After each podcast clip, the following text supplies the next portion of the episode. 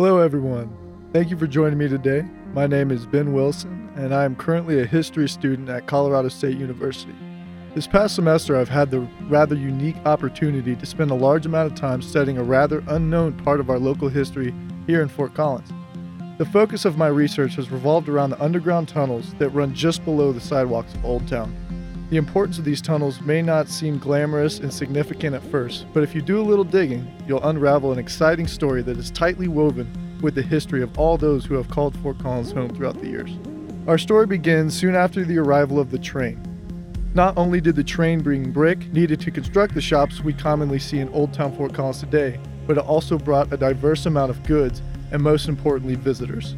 With the new brick buildings erected near this time period, it is also safe to say that this is when most of the underground tunnels beneath the brick structures would have been constructed.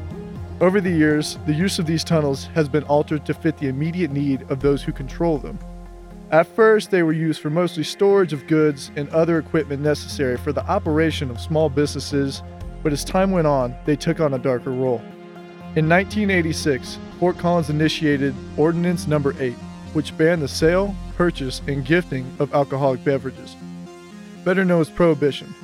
The United States as a whole was going through a depression, and Fort Collins was no exception. Money was tight for many, but no more so than immigrants and foreigners who resided in Fort Collins at the time. They oftentimes couldn't find a job, and when they did, it was most likely not going to pay the bills. Due to this lack of income, a lot of immigrants started subsidizing with illegal bootlegging operations. By concealing their actions underground, the bootleggers were able to supply a thirsty Fort Collins without getting caught. Many of these distribution centers were known as sampling rooms. These rooms had a quiet, well behaved atmosphere that covered up the illicit practices that happened behind the veil of a clean suit and a firm handshake. This is another reason why the tunnels are a perfect example of the common man's history in Fort Collins. They were the great equalizer between the rich and the poor, whether it was the wealthiest man in town or a straggler that wandered in. Whether they entered the tunnels, their identity became a secret. Whenever they entered the tunnels, their identity became a secret. Appropriately, the tunnels also housed an underground jail directly beneath the tea house Happy Lucky's. There is a retired jail cell that even has a solitary confinement cell with 18 inch thick walls. I can't even think of a more ironic place to have a jail cell considering the absorbent amount of shady activity that happened beneath the street. One reason why the jail was housed underneath the streets was to keep disease away from inmates. Another use for the underground cell was to house drunk inmates until they became sober. This only makes perfect sense considering the illegal sale of alcohol streaming from the tunnels.